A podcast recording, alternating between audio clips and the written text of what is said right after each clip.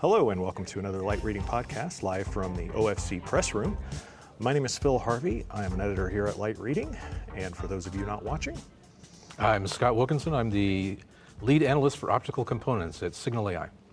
very good. And uh, uh, boy, optical components are. Uh, is that a is that a new coverage area for Cignal AI? We've been doing it for a little over a year.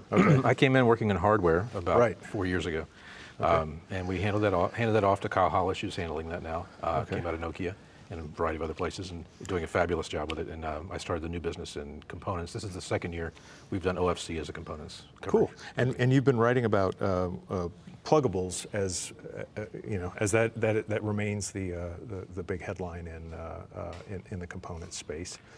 Yeah, pluggables, whether they be coherent or PAM4 for data center outside, Mm-hmm. inside or outside.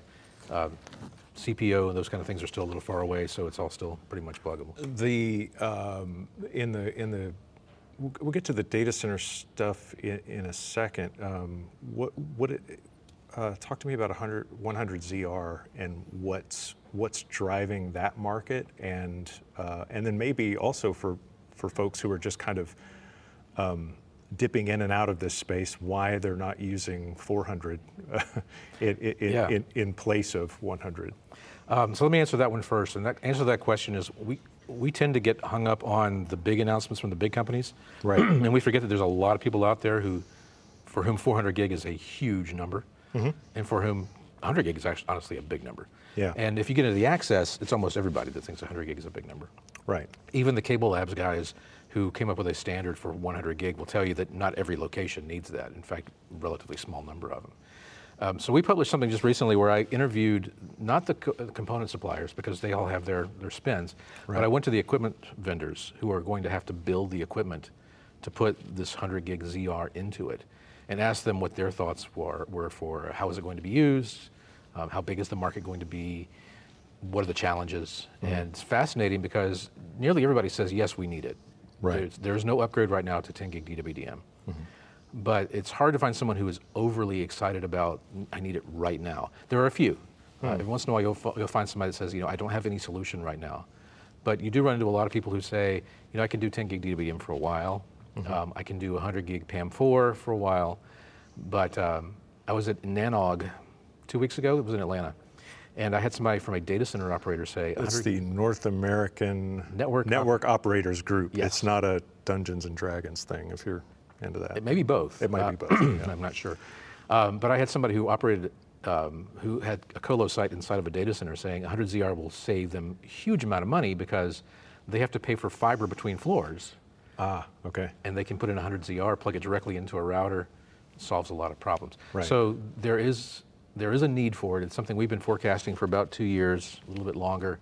Um, and it's, there's a lot of people working on it right now. yeah. You said the, that your in your forecast, 100 ZR module shipments are going to double for, or your your forecast doubled for 2025. Right. What what what pushed that? Was it was it the or, or did something was pricing a driver in that, or was it was it was is pricing, a, it, or is it just the use case?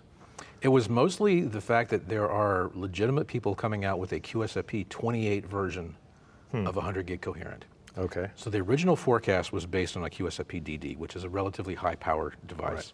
So it doesn't fit in a lot of applications. Okay. It works really well for enterprise. Hmm. Um, the people who are building them are selling a few dozen, they're selling a lot. Hmm. But it had application space that made sense. But to go out into the access where power is critical, especially in Europe, but Yeah. pretty much everywhere, the fact that people are legitimately saying we think we can do this in a 28 changed the way we were looking at it. Okay, and to clarify, in the access is going to be your, uh, is this in service provider networks at the network's edge? Yeah, And this mostly. is, you know, kind of leading into fiber to the home or fiber to the uh, whatever deployments? Yeah, it's used in places where there's fiber to the home, where people are upgrading from one gig to 10 gig. Um, a lot of it is when they put the fiber out there to do that, they want to pick up other things as well. So even if you upgrade to 10 gig, you could probably still handle that with a couple of 10 gig DWDM um, because of oversubscription. But if you want to do that and you want to put a, a business on there, or you want to pick up a cell tower, or you want to pick up something else, very quickly it makes sense, especially if the price is right, to upgrade to a 100 gig ZR instead. Okay, so 100 gig ZR is taking off. It, it, it seems like in the pluggable space, it's either happening, it- the, the momentum is either in the, you know, toward 100 or toward 800. Well, the, the Am I oversimplifying there? Because that is what I do. Yeah. uh, the momentum is still in 400. The other stuff is sort of just nibbling around the edges of that. Right. 400 ZR, ZR Plus, 0 dBm, all of those things, huge, and will continue to be huge and dwarf the other ones for a long time.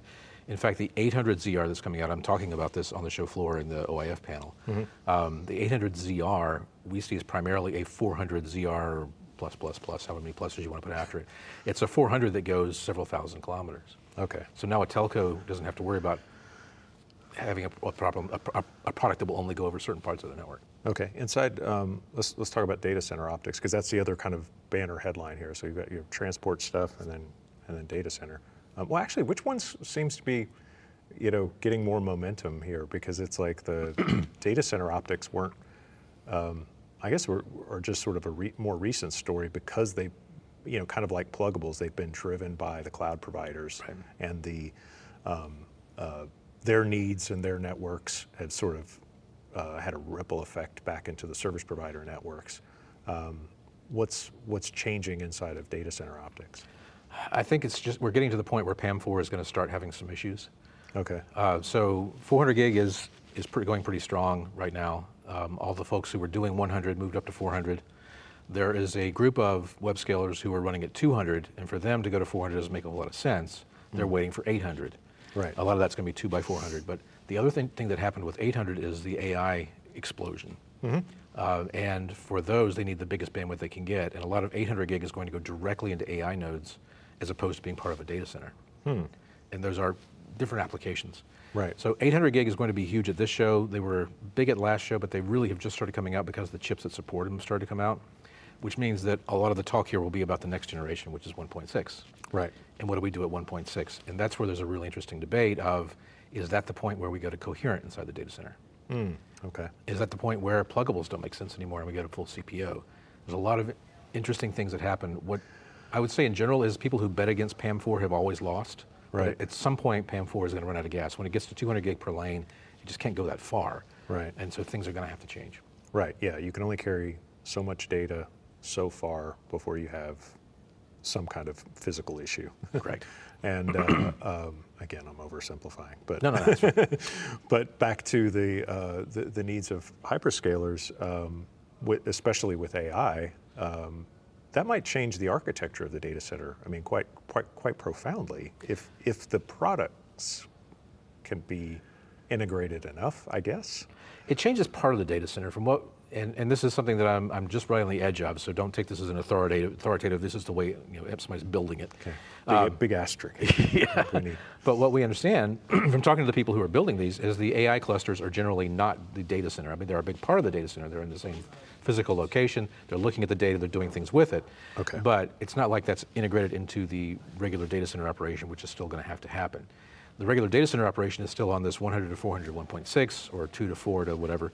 Um, it's the AI nodes, which are much more clustered together, where they're trying to do things like segment out the memory versus the processing and trying to get more capability in there, where connectivity is a huge issue.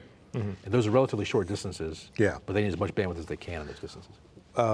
we, we talk. so- It's it's so easy to drift off into conversations about the, fu- the future Oh, at, a, at a show like this because it's like you said, it's all predicated on um, what people are, not just what they've built, but what they're building toward. And Right. and I noticed that a, ton of announcements around uh, transmission records. Oh, yeah. Uh, probably more this year than I've seen in a while. A lot of people very proud of. Uh, you know how much bandwidth they got over how much distance, uh, you know, and and how much power savings, you know, they had versus previous generations and that sort of thing. Um, in in the transport space, do, you know, do, do you uh, do you see any sort of uh, uh, anything kind of changing the market fundamentally, or is everybody still just sort of chasing um, one point something terabit or one terabit? Yeah, the one terabit stuff is really interesting. Um, there's been several announcements. There's going to be a few others, and people are starting. I, guess Acacia's already announced that they did a trial and they've seen how far Yeah. it'll go. Uh, Adtran's done a trial and see how far it'll go. Nokia's done something and they've seen how far that will go. But what's interesting about all of them, as you mentioned, power has become such a, a big part of the announcement now. Yeah, yeah. It yeah. used to be we're pushing it as hard as we can to go as far as we can, but the spectral efficiency isn't really getting any better. At this point, we're kind of at the Shannon limit. Right. And so what they're doing is they're finding a way to put more on one laser as opposed to four or eight or 16. Mm-hmm. Right. And so the power goes down. And one thing that we've heard repeatedly, especially in Europe right now, is that every RFP has a power penalty built into it. Oh, okay. So power is a huge deal. Yeah, yeah. I, I th- I think that's definitely going to be the, the the next sort of uh, la- layer of innovation that gets applied to this. Is sort of like can, can we show the exact same amount with some percentage less power and not buying carbon offsets or whatever, you know. but- Right, right. But a- actually using less power. Going to five nanometer, going to three nanometer, doing whatever they have to. Right. Yeah. Just just uh, it'll so it'll be in the manufacturing techniques. It'll be in how in the integration, h- how that gets put together, and you know, like I said, maybe it'll be in how kind of the devices are even, you know, are even put together and built. You know, maybe there's some form factor that we don't know about yet that might. Packaging is such a big part of these these Yeah. next generation things because the signals inside are so high speed. Yeah. It's not like you can build traces. Everything has to be packaged really well, and as part of that, you get the power savings that people like to talk about. Well, I've uh, uh, uh, eaten up enough of your time, and you've got a busy show ahead of you. What uh, is there any big partic- uh, particular trends you're watching out for, or anything you hope to learn at this, or are you mostly just meeting with uh, vendors and finding out what they're up to? We're meeting with a lot of vendors. I think last I checked, I had 36 meetings set up, um, but there's three of us, so we're splitting them up and trying to get as many as we can. Wow. Uh, because everybody is here. This is the first real show. Like you said, people have announcements about really interesting stuff this year across the whole gamut. Yeah, I feel like we were we're at a kind of point where there's there's been a, uh technology sort of uh, leap forward, you know, but Yeah. almost at the same time in in you know like service provider transmission networks, edge networks, and data center stuff. So. Um, so that so it is kind of a uh, should be an exciting And show. cable, too. Don't forget cable. They've got stuff here, too. No, I'm forgetting cable. I'm not even going to talk about it. they have their own show. That's right. yeah, that's true though. But but but it is a uh, uh, it, yeah, it's, an, it's going to be an active show for uh, for those guys as well because they've got they, they're kind of running up against it in terms of you know uh, extending the life of a network that Right. that you know has competed with fiber to the home uh, you know in in theory for years. They had a an ad in the Super Bowl this year. Yeah, and now they're going to compete with fiber to the home more, you know, in physics. Yes, they are. Not just in theory. So that'll be that, that, so that'll be uh, uh, something interesting. I'm not going to, uh, and I, I should bring up 10G just because, but I mean, it, that's that's not that's not a measurement of anything. That's just a thing, right? Well, what they're doing, um, and this also was, was they had somebody at Nanog talking about this. Um, They're doing remote PHY, which allows them to get fiber further and further out there, and digital fiber further and further out there. Yeah. And then they're moving up to DOCSIS 4.1, which gets it to about 8 gig. Yeah. So I just assumed it was a rounding error. Yeah. that's, service provider math. Right. Um, all right, Scott Wilkinson, thanks so much for uh, taking the time. I appreciate Hey, glad to do it anytime. Okay.